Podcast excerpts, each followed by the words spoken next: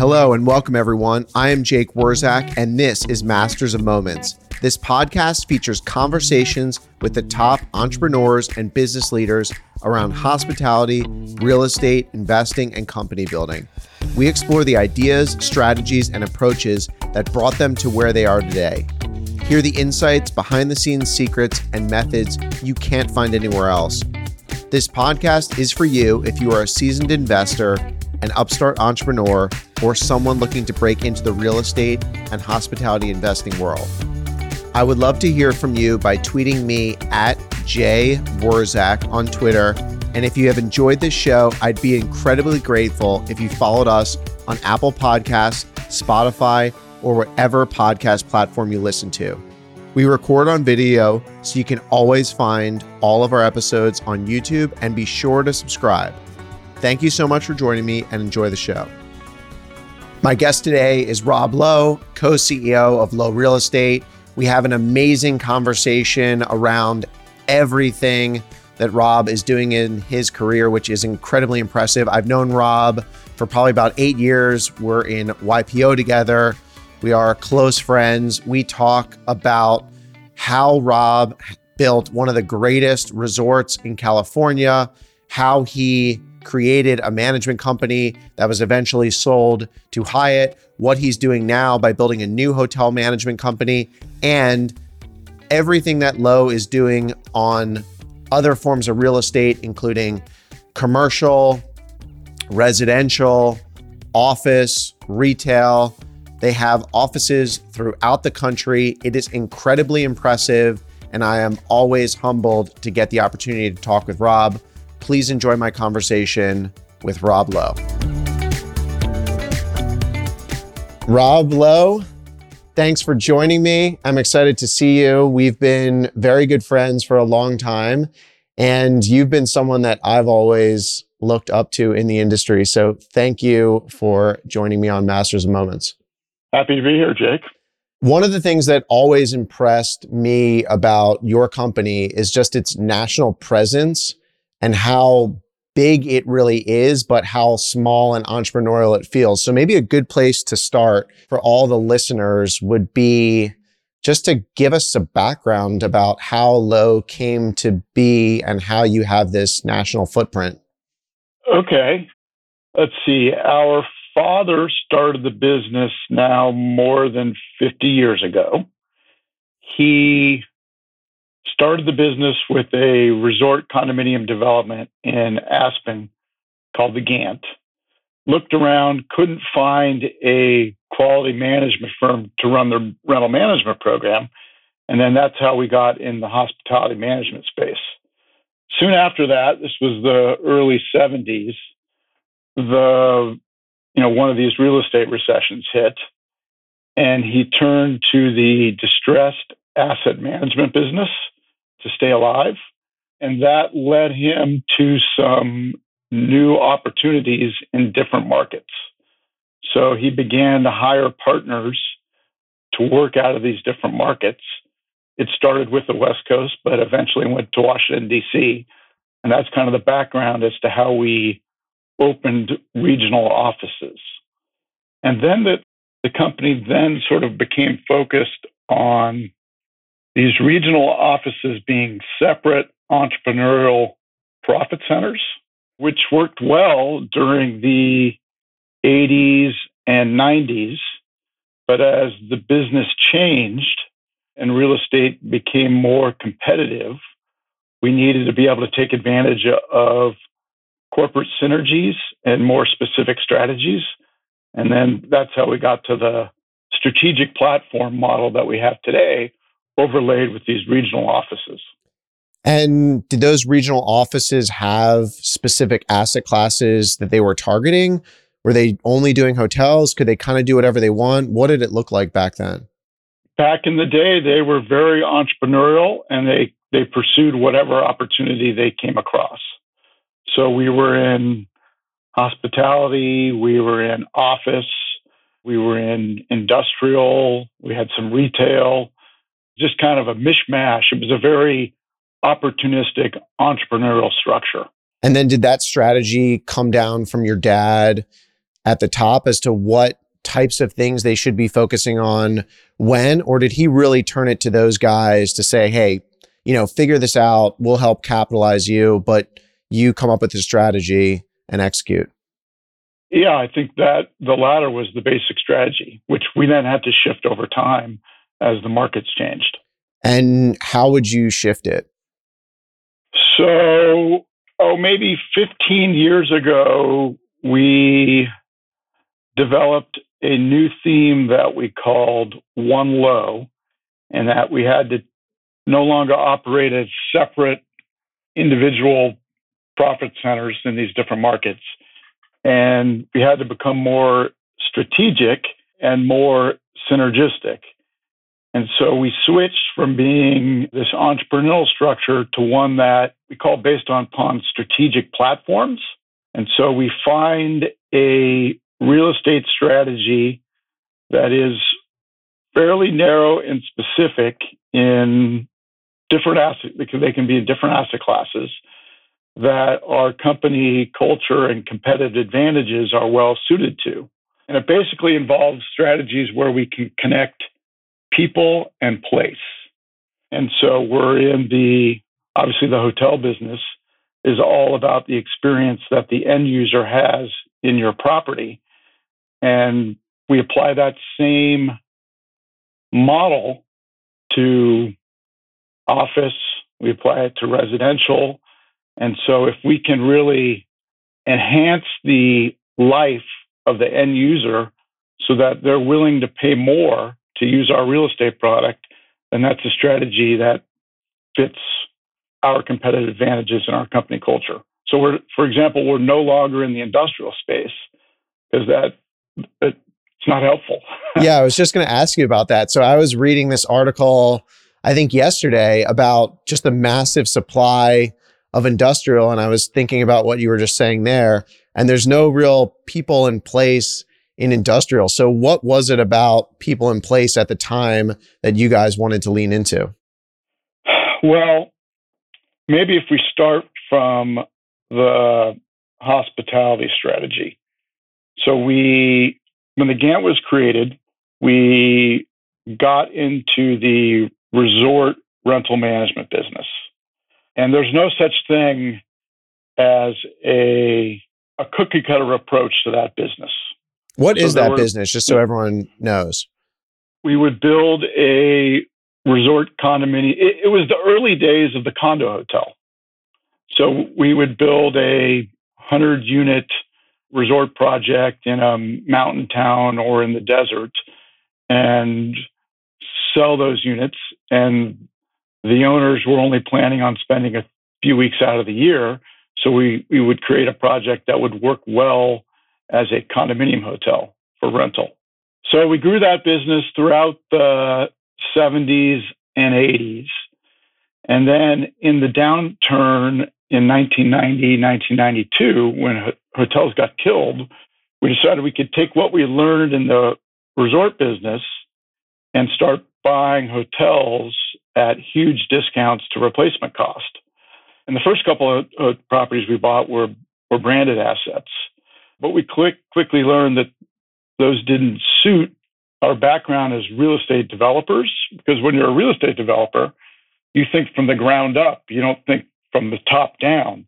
So we like looking at the real estate and saying, okay, what's the absolute most unique, customized property that we can build based upon that site in that market and what that cost customer wants in that location. And the the, the concept for for the branded assets, particularly in the, in the 90s, was the opposite. So you created a project in a corporate office somewhere and then replicated it everywhere. So that drew us to the independent space. And we started buying independent hotels and resorts and managing the, those hotels. So we were not in the third party management business at that time. So as we continued to grow the portfolio, focusing on customization and how the guest used our property. And it we were successful and became a great model and was one that we learned we could replicate in other asset classes. And in those early days, when you're thinking about launching the management company and you're starting to buy these hotels that were independent, what were some of the early insights you had focusing around people in place that maybe these big brands were just missing? Well, we knew that there was a significant number of the US hotel customer that didn't want cookie cutters. So they, they wanted to experience the local culture in the hotel that they were staying in. Know, it, it was kind of out of step with what other hotel companies were doing at that time. And that customer base was not nearly as large as it was today, but they were loyal. And once you got a taste of a property that really reflected the local culture, you didn't want to go back to a branded box that could be anywhere in the country. And so we were we were early in that thinking, and in some ways we were lucky because the consumer over time started moving our direction. So what we thought was a relatively small niche grew and grew and became a much bigger opportunity. And were those just more fun or could you actually make more money because you weren't constrained by the brands and these people were so loyal that they were more adept to spending dollars at your resorts? Well, it was you know, it's really both. So you like to have fun with what you do at work. And for us, it's a lot more fun to do something that's customized rather than someone something that's you replicate everywhere. But the customer is willing to pay you more. And then when you operate, you have the flexibility to only focus on spending money where you think for what's important for that customer in that lo- in that location. And if you do a cookie cutter, you have to have a much more standardized approach and so you have to spend the same you have, you have to provide the same services everywhere even though in one location it might not be one service might not be important and another location another. So you can customize your operating model and generate higher margins. It actually seems like that's a little bit like the entrepreneur model that you guys were based around because i'm sure who's ever managing these hotels for you has to have this independent mindset where they can come up with a lot of things because I'm sure you just can't go out and do it all yourself. Yeah, so and and that's how culture ties in. And one of our key core values from the beginning has been empowerment. So we've always had this element in our company of empowering people to perform out in you know these far flung subsidiaries. And you cannot customize from a corporate office. It has to be, you know, come from the ideas of the local person who's in that market and experiencing what they like there. So that empowerment culture is what enables this strategy to be successful. And do you give them some sort of guardrails or do you really empower them to figure that out on their own? Well, we have a corporate team that works with the in market individuals. And the corporate team is someone that you can run ideas by. They share best practices. They know, you know, what's worked in at other properties and can give good ideas or can respond back to say, hey, we know somebody that tried that and it didn't work. So it's a combination of both. And this management company became Destination, right? It did. So were you also doing other real estate activities at around the same time when you were building that vertical or were you just really focusing on the hospitality side? No, the company was about half hospitality and half what I would refer to as traditional real estate, which primarily was office at the time. We weren't doing much multifamily in the 80s and 90s. Is Office totally effed right now? Are you still in Office? Are you still looking at Office? No, we are. You know, Office is going through a market reset in what is a secular change, but it is always going to be an important part of real estate. If you think about it, there are many industries in which having people at the office for collaboration and training and communication is critical. You know, there's other industries where it's not as critical, but but for those industries where it's critical, they need to get their people to come to the office in order to compete effectively. And now that their employees have a choice of, okay, they can work in an industry that doesn't require me to be in the office, you've got to have great, wonderful office facilities to enable those companies to get their employees to come in. And so there, there is a opportunity to both develop new properties that suit the needs of those companies that need to have the people in the office and to take older buildings that are currently obsolete and convert them into these new attractive office buildings that will allow these companies that need people in the office to get them there. So there is definitely a future and a large opportunity for office, but it's it's very similar now to the hotel business in that you really have to focus on creating a great environment for the person that works there. And traditional office management companies mostly focused on repair and maintenance and energy security. Efficiency. Yeah, did, didn't care about the person that actually worked in the office. So, in the office deals or the offices that you own right now, how are you looking to convert them? Are you even looking to convert some to different uses like multifamily or hotel? What, what is that thought process going like at your company?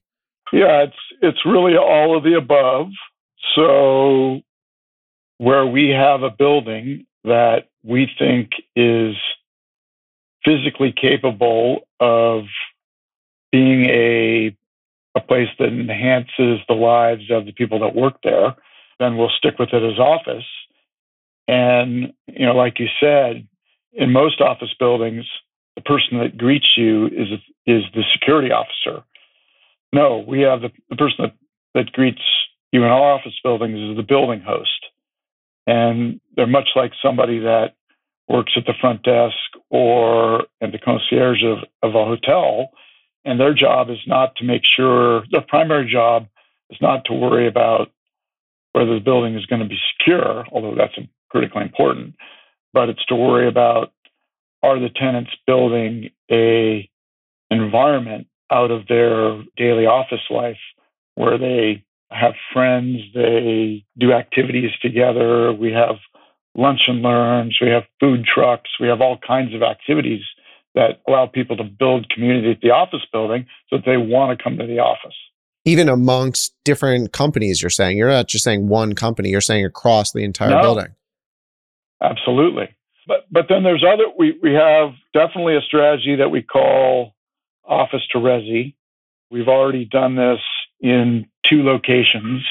We have a third project under contract in the DC market, and we see it as a huge opportunity for our company and you know a, a very important strategy for us because there is too much office space and this country is underhoused.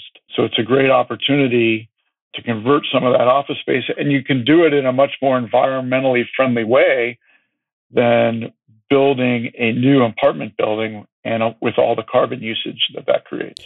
A lot of people have been saying that it's for some office buildings, it's going to be almost impossible to convert to resi.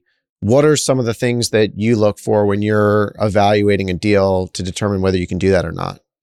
Well, the the basically the width of the floor plate is critical.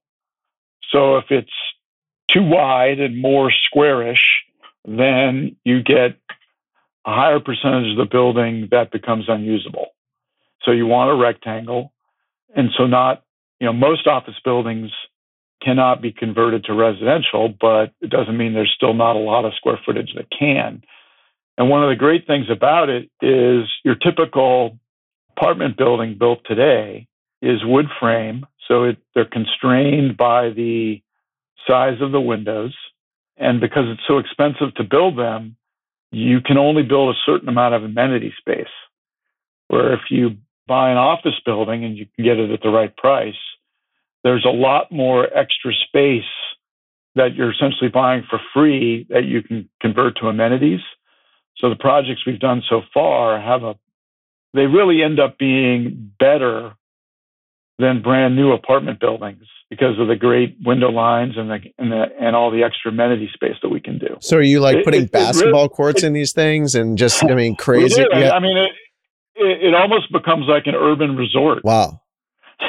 we get you know co-working and we have uh, golf simulation rooms and uh, there's just all kinds of space that you have that you can put for really interesting purposes and really differentiate your apart- apartment building. Have you ever thought of just combining all three into one building, hotel, office, resi? That way you can subsidize some of the overhead and provide better experiences to all those uses. And then the apartment people get a bar in their hotel. The office people have now banquet space. It seems like it's a potential that people are going to be trying to do over the next couple of years.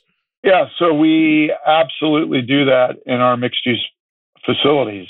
And we say we're best when we can combine all of our strategic platforms into one project. A great example would be Ivy Station, which we just built here in Culver City. And it's got a couple hundred apartment units, a great boutique hotel, and uh, an office building that now is one of the headquarters for Warner, Warner Media. And it's perfectly, and 100,000 square feet of retail. So it's perfectly, and when, when you think about each one of our strategies is connecting people in place, then they really work well together and the sum is better than the individual parts. And how does a deal like Ivy Station come together in your company? Did do you someone bring you in? Do you find it yourself? How does that work? Well, that's where our regions come in.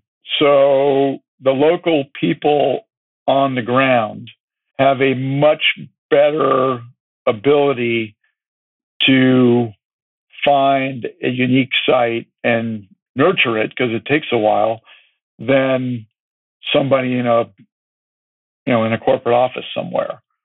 And so that particular project came out of a relationship that our region, regional manager had built with the staff at Culver City. And the opportunity arose for a site that Culver City had owned. And we responded to an RFP and we were able to get selected. So, in a market like California, where entitlements are very, very difficult, it seemed like you already had an inside track to shorten the development timeline. That's absolutely right. And that, that's why we have regional offices, is because, as I said, you really can't do that from afar. You need local people that are in the market, have built relationships over time, are trusted and respected by the local community, both private and on the political side.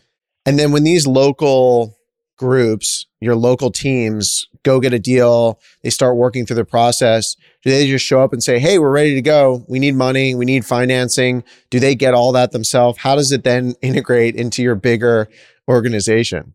Well, so the the local teams are always working closely with the corporate office and the platform leaders. So when we, for example, when we build Ivy Station in Culver City, that local person works very closely with the hospitality platform leader so that we're gaining the expertise from from both elements. And then we have our you know our weekly pipeline calls and so we're always communicating about what the regional offices are doing. And then it's the corporate office's role to work with the regional office to capitalize the projects. So they're not doing that on, on their own. We're really providing that service from the home office. And are you typically partnering with institutional partners? Or are you syndicating it through high net worth individuals? How do these deals often come together from a capital standpoint? We do both, but more often we're working with institutional partners because of the size of our projects and the capital check. It's just easier to raise money from one source. And that's actually how my where my brother comes in. So the way we have as co-CEOs divided up responsibilities is if it feels like something more that a CIO would do, Mike is responsible for that. If it feels like it's something more that a COO would do, you know, that that's where I come in. And so Mike has the primary role of maintaining all our capital relationships, flying to New York and visiting them. I think you're the lucky one. Uh, well, I travel a lot too. It's just not to New York. Yeah. so how is it working with your brother? We didn't talk about how you came into the business, but I I would like to hear that story and how kind of you, your dad, and your brother, how it all worked out and came together. Yeah, it was pretty interesting. I graduated from college, went to work for a real estate investment company based in Boston. Did that for a couple years and then came back to graduate school here in LA had the opportunity to move back home and spend time with my dad while I was in graduate school. And gradually, over that two year process, came to the realization that working with him was what I wanted to do the next step in my career. And that was 1992, and we were in the middle of a pretty bad real estate recession. So, was that a good time to start or a um, bad time? Well, it was it was good because that's right when we had the idea to start buying hotels, and it was a good time to buy land for resort development. So I winded up going into the development side of our hospitality company. And I focused on that for the first 15 years of my career. So I was a hotel and resort developer. I worked closely with Destination, our management company, but I was not overseeing it. Then I got promoted and started overseeing the hotel management company. Three or four years after I joined, my my brother joined, and he came into the more traditional part of the real estate company that was focused on office. And my dad had, had the idea that he would sort of separate our duties I would take hospitality and he would take the other side of the business. And uh, when it came time for Mike and I to assume the co-CEO rules, co-CEO roles, uh, we got together and said, you know, we don't really like this. We'd rather share by function rather than product type. Rob, you seem to like the COO type roles, and Mike seems to like the CIO type roles. And so we split by function, and it works pretty well because we're not competing for anything. We're completely dependent upon each other. And we've, we've set up our office so you know, I can actually see him through the glass window right there. In the corner, we have a glass conference room that divides our space. And how often do you guys huddle up? Well, every day that we're not traveling. Yeah, constantly. yeah. it's awesome that it worked out that way. It did. And did you have any hotel experience or background before you started on the hotel side and developing these resorts? Or did you just figure it out as you went along? I figured it out as I went along. I was that that first job I was in was at a company called Copley Real Estate Advisors, and there was one hotel I had in my asset management portfolio, but it was primarily office. And so that had been in my experience. In graduate school, uh, in between the two years, I actually worked for K&B, then called Kaufman and Broad. So I was doing master plan residential. So hospitality was really very far from my mind. But once I started there, I absolutely loved it the great thing that hospitality has is it's uh, rather than just being real estate, you're also running an operating business inside the real estate. And there's just a lot more levers to pull pull to create value. It's a lot more complicated. There's and less we, competition you know, too, right? Yep. So when you were doing these resorts, resorts today, like developing a resort seems like such a foreign idea because of the capital involved, available land, the cost. Was it easier back then or was it just as hard when you were going out and trying to find this resort land or buy resorts if that was the case? Well, I guess I would say that everything gets a little more complicated as time goes on. Entitlements more difficult, land's less available, it's, it's higher priced. But on the other hand, we've we've learned a lot more, and so we have a lot more experience and a lot more knowledge about what works and doesn't work. So we're still actively in the resort development market, and we'll continue to find opportunities, and we will stay in that business. And now, sitting here today, what are the, some of the things that work, and what are some of the things that just don't work in today's environment? Well, if you're just building a resort hotel, it's a lot simpler than doing a large master planned resort community. They are expensive because you have to invite, you know, you have to include the full array of amenities or they're not going to be successful. And therefore, there's only a handful of locations that a resort hotel can generate a high enough ADR and occupancy to work as a standalone property. So often you need synergies of residential development to help pay for some of those amenities. Is that a one time thing or is that ongoing? So you need more residents to come to the bar and come to the restaurant? Or is it really just you need the houses to subsidize the cost of building the resort? It's really the latter. You know, on the former, you can certainly, it certainly helps to optimize operations by having frequent and loyal guests that own property and buy club memberships. And, uh, you know, it's a very good, stable, and helpful revenue source, particularly in seasonal markets where you need some offsetting revenue in the off season.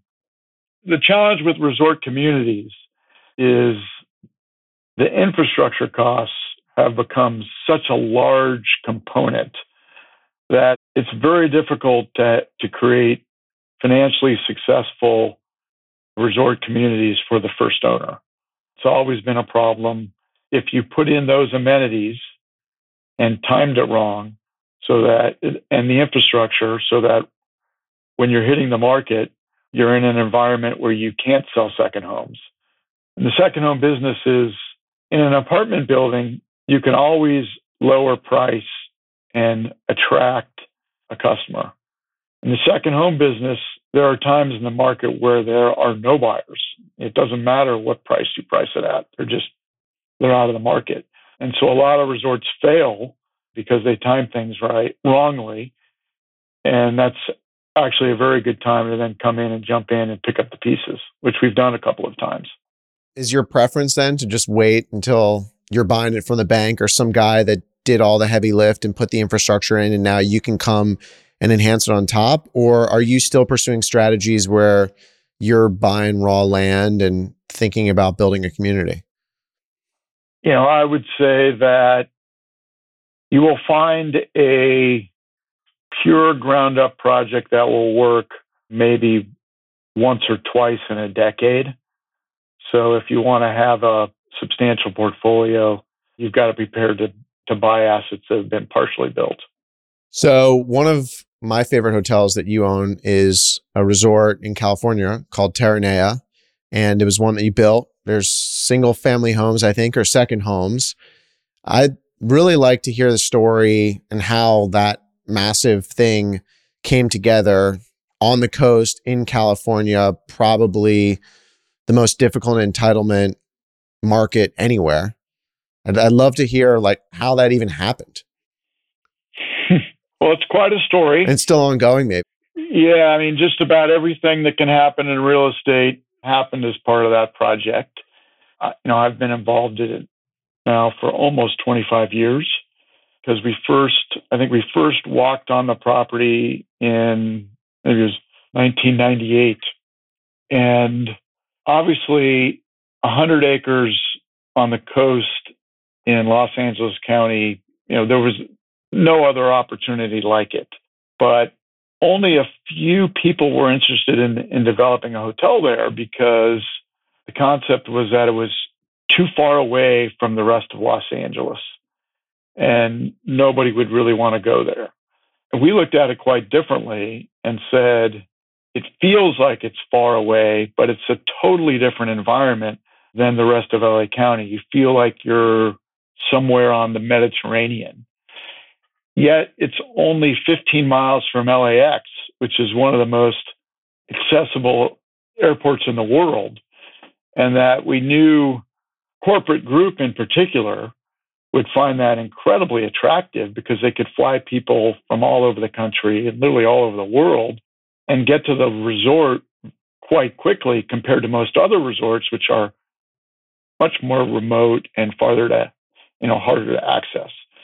So we thought we had a concept combining leisure and group that would work. The property actually had a long story before we got involved. Yeah, what was it? Yeah, the reason why the 100 acres was there in the 50s, it was developed as Marineland. Marineland was effectively a precursor to SeaWorld.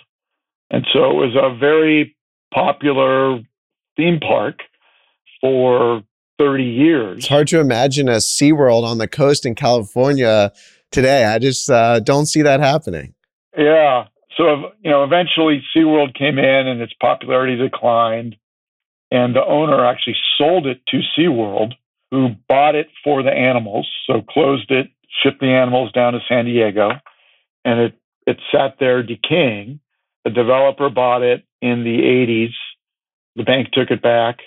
The bank then went into foreclosure. The government took it over, and it, the property went into the the RTC, you know, the Resolution Trust Corp, and it was auctioned, and a local investment group purchased it.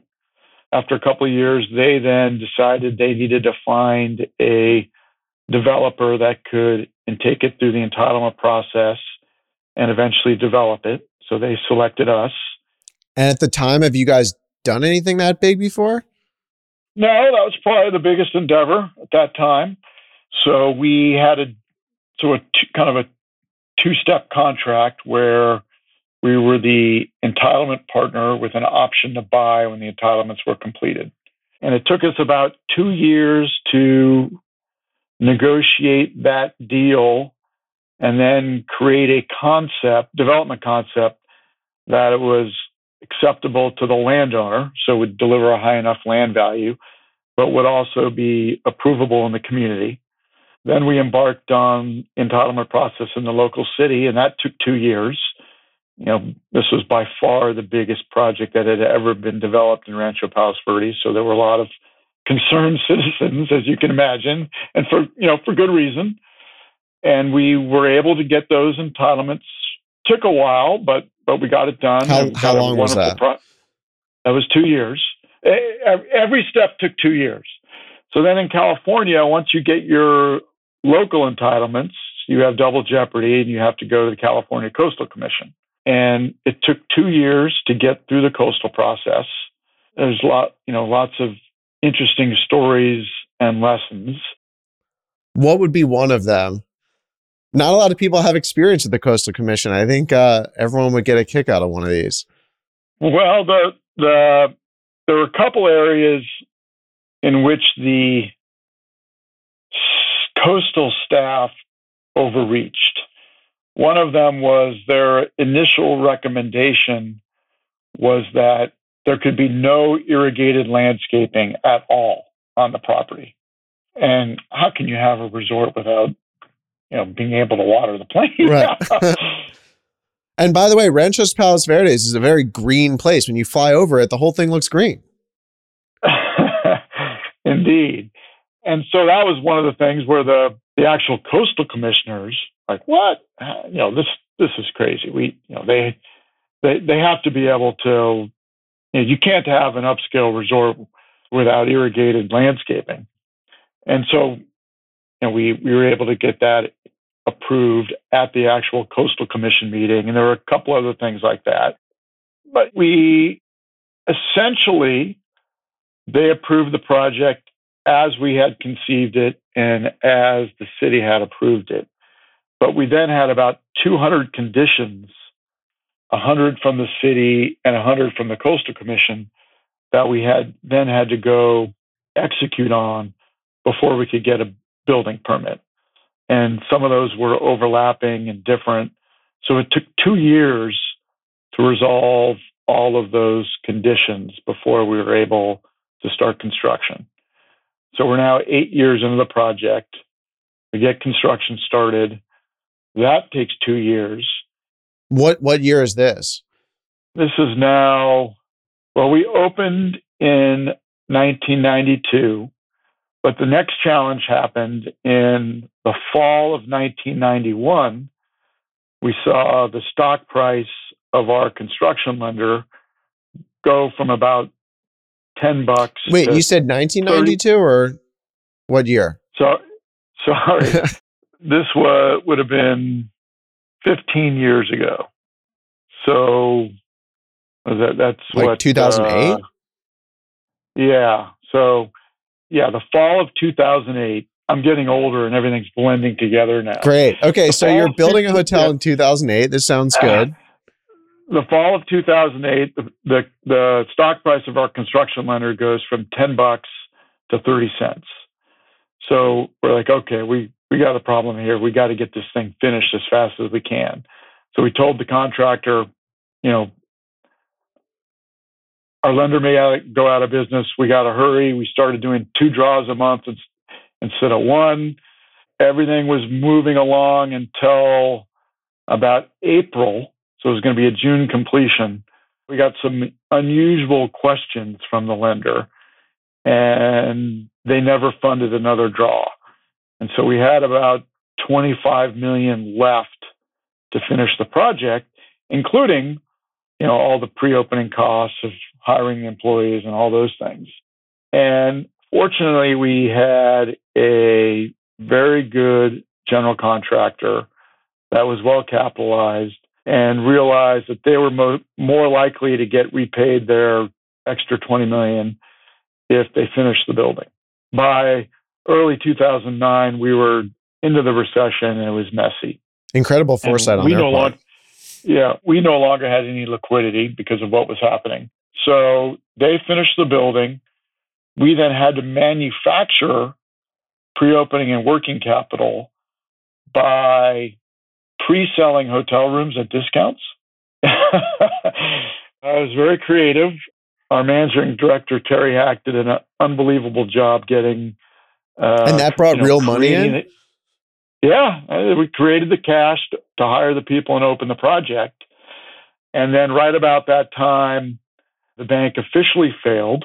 And so, and it was, it got taken over by the federal government.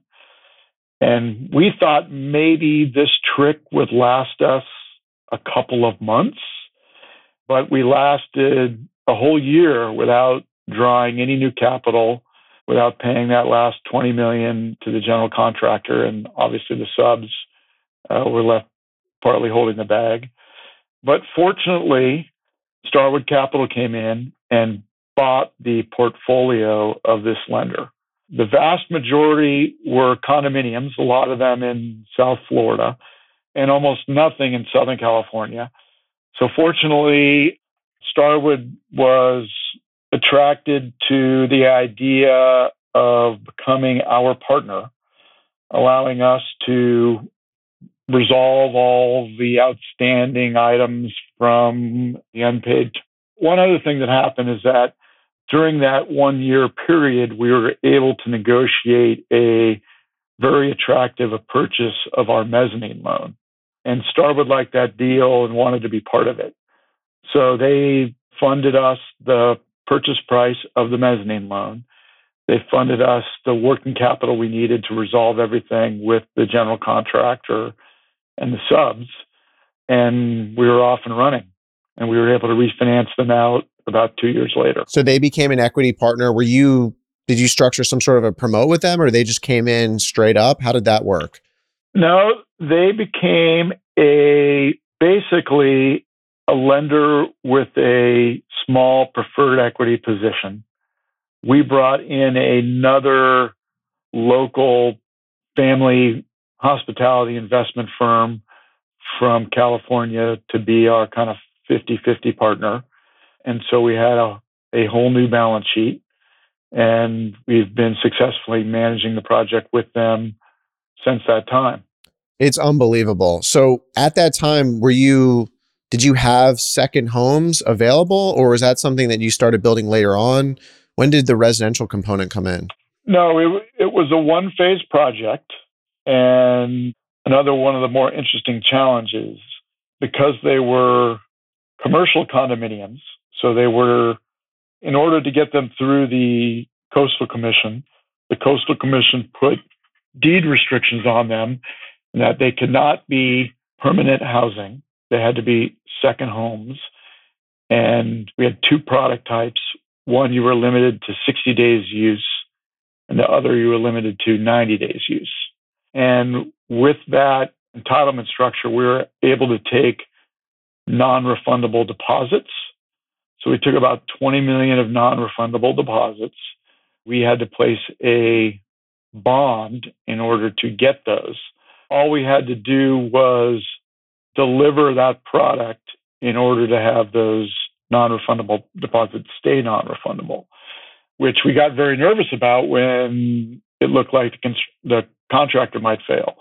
So we one of our strategies was we sped up the construction of those units to actually finish them well before the hotel and well before the lender had failed. Uh, so we had done what we needed to do in delivering that product.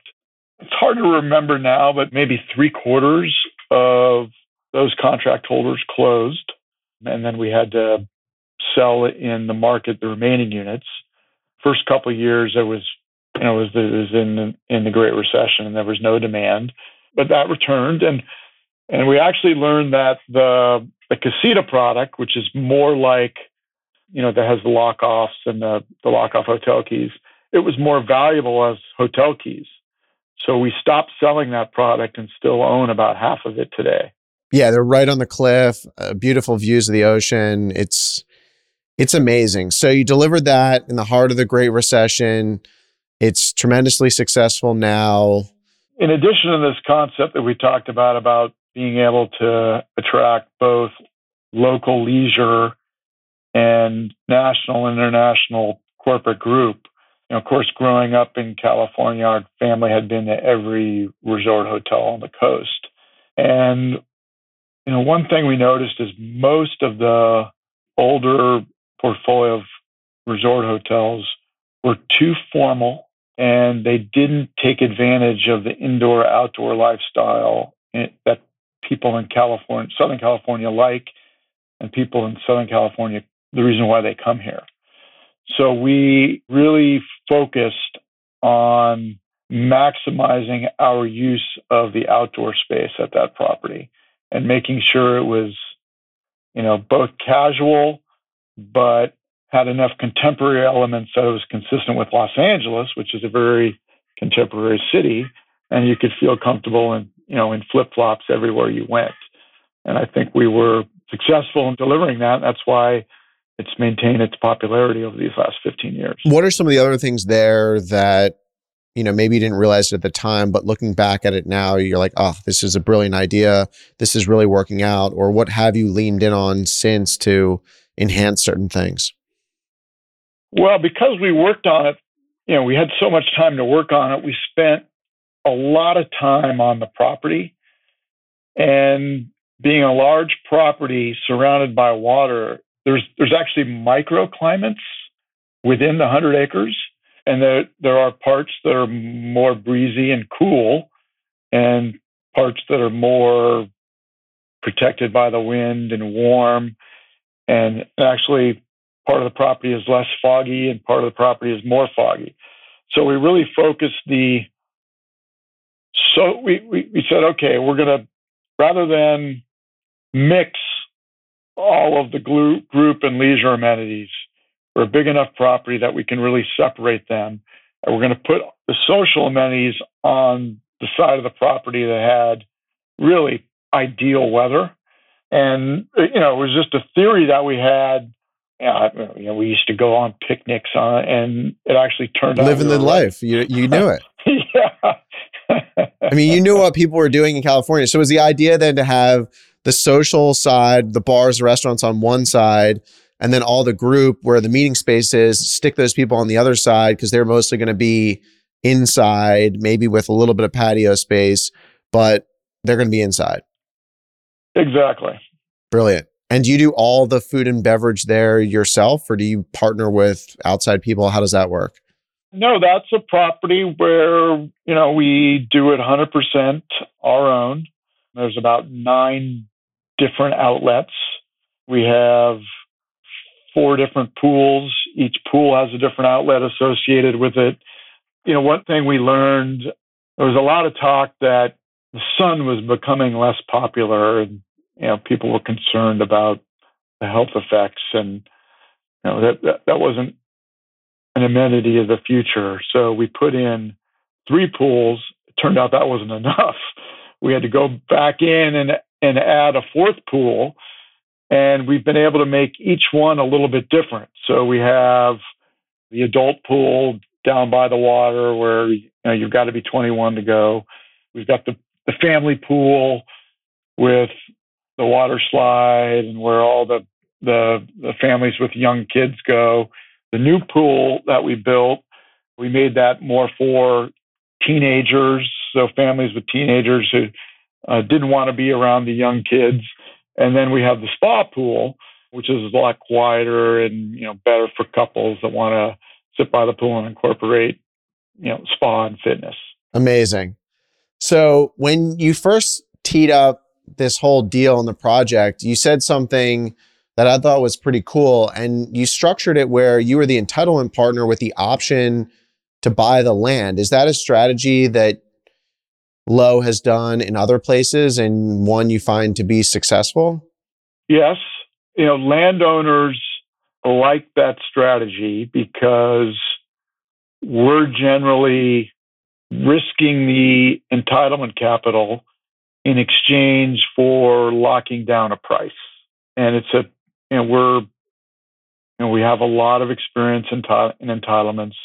We tend to know which projects are more likely to be able to get entitled and which aren't. So we understand that risk better than maybe the landowner. And so it's a structure that works well for both parties. And you know, we're continuing to negotiate deals actually now that utilize that structure. So basically, you know what you're going to pay for this land if you get all the entitlements that you want and you want to proceed. So if you end up getting more entitlements than you thought, then that just becomes more accretive to you and your side. Occasionally, we will do a formula that's based upon how the entitlements end up, but more often than not, it's like what you described. I want to talk about the evolution of destination and what it become what it became because it's a very fascinating story. Do you want to give everyone a little bit of an insight as to how this amazing independent resort collection called Destination turned into a new venture?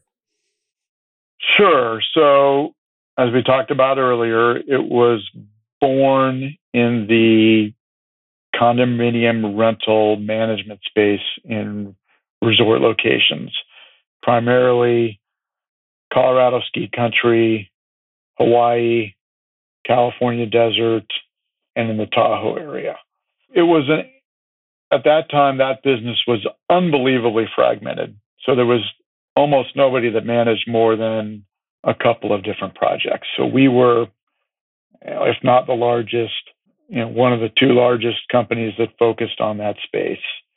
But we weren't very big. It was just no, no one else had really got because it was your typical operator was an entrepreneur living in the mountains that wanted to manage one building. Yep. Didn't have the capital to grow beyond that. And then so we in that downturn in the early 90s is when we started buying properties and managing them and shifting it from uh, we really stopped growing the rental management portfolio and focused on growing the owned hotel and resort built business. And you know the the portfolio group, you know, fairly good sized. We stayed focused on that independent space, and then the Great Recession occurred. Shortly after that, we recruited a new leader for that business. And know, we decided jointly that we really wanted to figure out how we could grow it more rapidly than what we were doing just by buying properties. And so we decided to, to get into, into the third party management business. And then we made the very, you know, thoughtful, strategic decision of not expanding out of our current area of expertise. So we said we're going to stick with independent resort lifestyle oriented properties. We weren't going to get into the branded management business. We weren't going to get into the select service, limited service business. We were going to stay with what we knew and we were going to be specialized. it was about that time that the US customer was becoming more informed about wanting to stay in properties that reflected the local environment and culture. So our market was growing. Investors were starting to get interested in the space. And it was really a very, you know, there was, I guess, a lot of luck involved. Yeah, it's good time. The market was, yeah, the market was moving towards us right when we decided that we could stick with that area of expertise. And so we continued to grow that business. We decided we could turn destination into a soft brand. So we began to do that. So what what does that mean? You, you're turning it into a soft brand. Was it not already a soft brand? For those that don't know, a soft brand no, is it, yeah. Destination was really a business to business brand in the 80s and 90s, and really the 2000s. And so it wasn't until after the Great Recession that we started to make it also a consumer brand, and we chose the soft brand space because that was more consistent with you know creating customized property properties that were consistent with the local culture and environment. The business was growing. It was a good good space for us.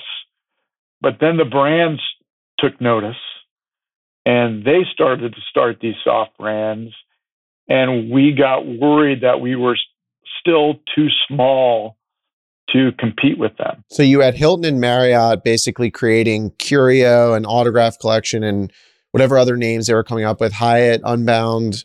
Yeah, they, they were all jumping into our space. We were, were the biggest that were not affiliated with one of these brands, but we got nervous that we had to be bigger in order to compete. So we decided that we would raise capital to more aggressively get into the acquisition business and buy hotels that fit this strategy and could be cornerstones of the brand. So we hired an uh, investment bank to help us do that. And as we got started, they said, well, we've got an alternative strategy for you. We've got another company that really does the same thing you do, but is more focused on urban assets. Why don't we combine the urban expertise in lifestyle and independent and the resort side, and and you guys become one company. So they inter- introduced us to John Pritzker and Commune Hotels. After a few months of courtship, we decided this was a merger that made sense. Combined the companies. That's when we became Two Roads. All of a sudden, we were now by far the largest company in this space that wasn't so you know affiliated with one of the brands. How big were you? Like how many hotels did you have at that point approximately? We had about a hundred hotels, and then we had destination. The brands were Destination, JDV, Thompson, which was you know an exciting brand with a big backlog of properties under development. And then we had a really interesting brand in Asia called Alila that was in that same lifestyle, non traditional brand theme, right as Asians, who, you know, who had been very brand focused, were discovering the customized space. So we got excited about Alila also. And were you running this big combined behemoth at the time, or how did how did this whole merger work from that standpoint? So we we had a a president of our management company. We decided jointly that that person would become the president of the merged business, and we would have a board.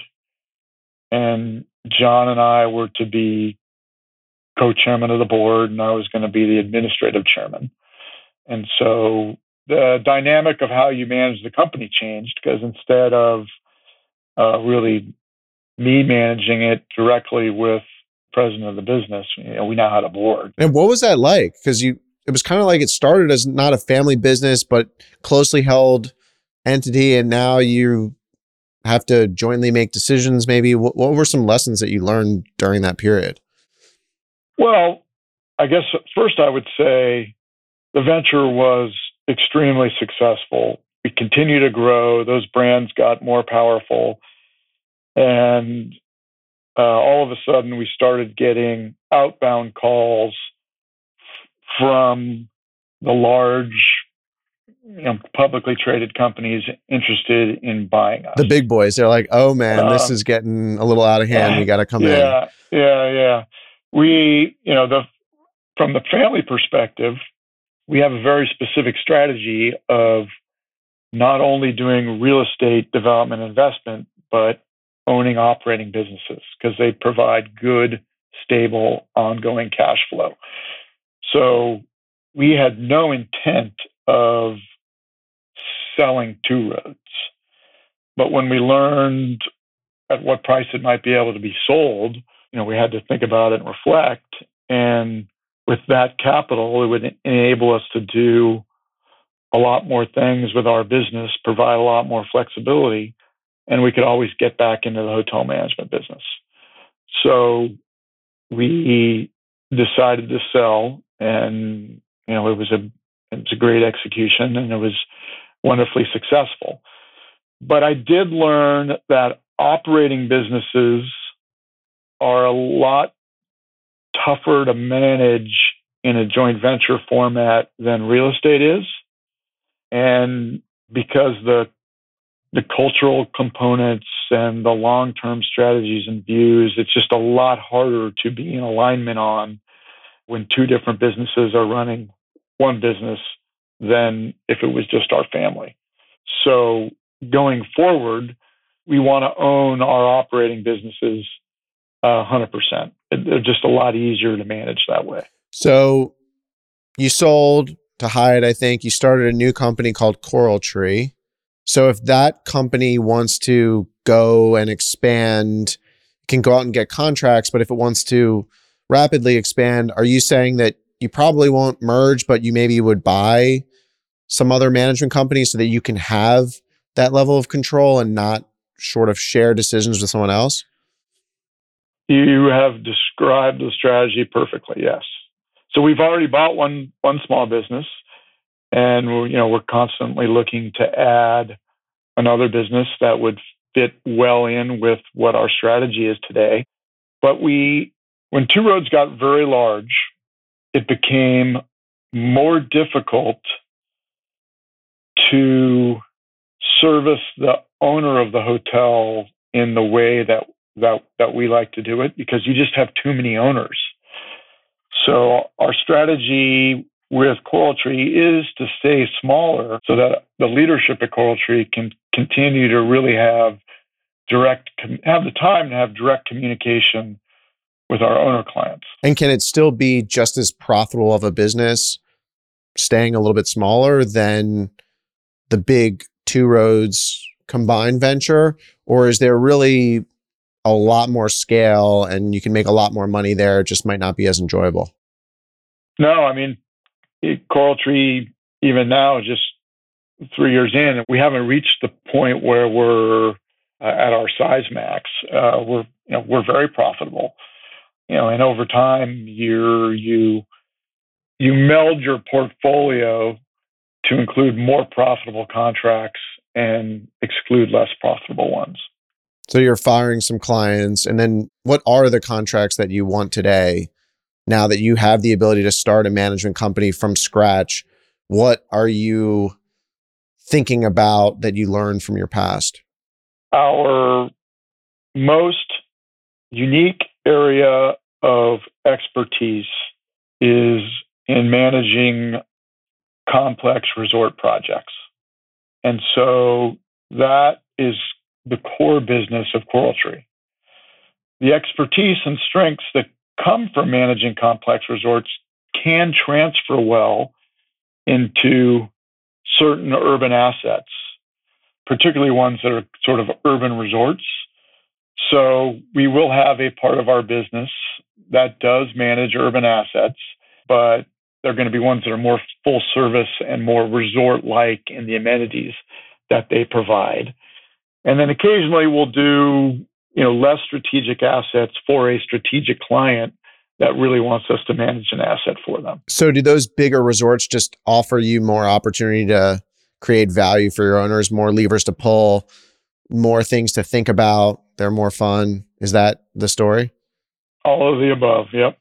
So one of the coolest things about you is how you've created these business units and it's fascinating how you incentivize people to stay with you and lead these business units and make it work for everyone. So, how do you think about incentivizing, whether it's a leader or a development person on your team, to make sure that they stay with the company, feel that there's ownership, and uh, not go try out and start a, a competing firm? Well, there, there's a few natural strengths in family owned businesses that aren't automatic, but they provide opportunity to do things that are in some ways more attractive than non family owned businesses. For one, we have the luxury of being, being able to think longer term and we're less less distracted by immediate noise. I would say it's more natural for us to develop a coherent, consistent, strong culture because of the family nature of of the way people think. And we tend to be less bureaucratic in our decision making processes. We can respond. We're just much more, ra- we have the opportunity of being much more rapid in decisions because you can just, my brother and I can walk. Yep. You're entrepreneurial. conference room and yeah, decide in five minutes. And that's attractive to you know employees. You know, you put those three together and it's a great environment to work in. You understand the culture, it's consistent. You don't have to worry about different cultures in different regions. You can get decisions made rapidly. So I think it's really the attractiveness of the culture that allows us to hire great people, and have very low turnover. Obviously, you have to reward them and they have to build themselves strong financial balance sheets for them and their family. And that comes through incentives. But it's really the culture of our business that is the most key in hiring and retaining these good people. But but we do give, you know, obviously the incentives are critically important. We kind of have a three-tiered system. So we have your annual bonus, which is based upon both your personal and a set of company goals that are calculated in a formula at the end of the year. And then you have your more lumpy incentive fees, which is when you build a great project and sell it, and we generate a large promote. They get a percentage of that. And we actually take a piece of all of those promotes and put them in a pool and share that pool with all the regional and platform leaders. And then for the most senior people, they become shareholders of the company along with the family. And, you know, that's the, the, the most long term, sort of the retirement portion of their incentive structure. So, how much time do you spend thinking about culture in the company and doing things to ensure that you have a great culture other than just being entrepreneurial. How intentional are you uh, from the touchy feely side of culture? Well that that's another one of the things that i've learned over time which is you naturally think that if you tell the culture story sort of once a year at the annual meeting that everybody right. listens and remembers. Yep. it's like every entrepreneur's first mistake. Yeah. You got to communicate it as frequent as possible. You got to get out, you got to travel, you got to be in the field, you got to go to the regional offices. You when there's a divisional meeting, you have to go attend that meeting and tell the story and talk about it. And culture, there's two elements to it. There's the formal culture, which is what the company states the culture is, and it's usually represented by your core values. And those core values are absolutely critical. You need to have the right set of core values that back up what you want to do as a company. And that becomes the face of your culture. And when people are thinking about do they want to come to work for you, they look at those core values. The other is the informal culture, and that's how the people in your company actually act when they come to work. And those cultures, those two elements can be aligned or totally out of alignment. One of the things Mike and I inherited was a company with a very strong culture that my dad had built and his partners along with him. And the longer you have of a consistent, clear culture, the easier it is to maintain, the more people understand it inside and outside of the business. So we're a little bit benefited by our longevity in that area. But no, we, a lot of what we do, 15 to 20% of our role is culture building between both Mike and I. It's a beautiful place to leave it. It's been incredibly humbling watching you over the past eight years or so that I've known you do amazing things in your career. I have one final question that I ask all the guests, and I'd love to hear your answer. So it's simply, what is. Fire away. Yeah, go ahead. No, I said fire away. Fire away. Okay. Yeah. Don't worry. This is an easy one. Okay. Well, you can include one of your properties or exclude, but what is the favorite hotel that you have ever been to or hotel experience that you have ever had? There is a hotel in southwest France that I've been to a couple times recently called La Corniche. Physically, it's a great property. It's nothing exceptional, but it sits on one of the most dramatic pieces of real estate I've ever been on, looking out on the bay and on the ocean. It's got a great restaurant. It's a really relaxed part of France where mostly French vacation. So you real really feel like you're experiencing the local culture. The oysters are amazing. The cheese is fantastic. The wine is, you know, it's Bordeaux wine. Nothing better. Right. Then on top of it all, just south of there, there's great surfing and great beaches. Really? Wine and surfing? That's like your perfect combo. It is. It is. That's my current current favorite hotel to visit. I hope we can go there one time together with the wives. Thanks for joining me on Masters of Moments. It's been a pleasure chatting with you today. All right, thanks, Jake. That was a lot of fun. Hey everyone, it's Jake here. Thanks again for joining me on this conversation. Be sure to subscribe on Apple Podcast, Spotify, or YouTube. Lastly, don't forget to follow me on Twitter at jwurzak. I'll see you in the next episode. Jake Wurzak is the founder and CEO of DoveHill Capital Management. All opinions expressed by Jake and his guests are solely their own and do not reflect the opinions of DoveHill Capital Management. This podcast is for informational purposes only and does not reflect or represent real estate, financial, or investment advice.